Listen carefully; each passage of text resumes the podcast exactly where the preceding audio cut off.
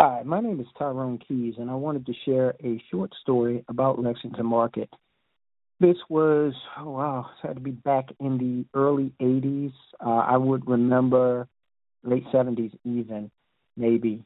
But my mother used to take me to Lexington Market. As a young boy, she would do her shopping there. Now, we were from West Baltimore, so she would travel, we would travel by bus down to Lexington Market uh, we had to do at least one transfer to get there.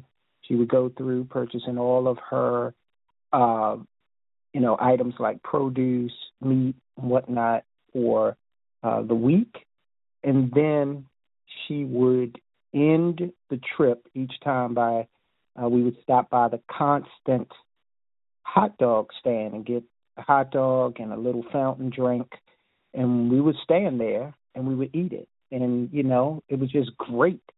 And then we would get back on the bus and go back home. Very simple but very meaningful. I will never forget it.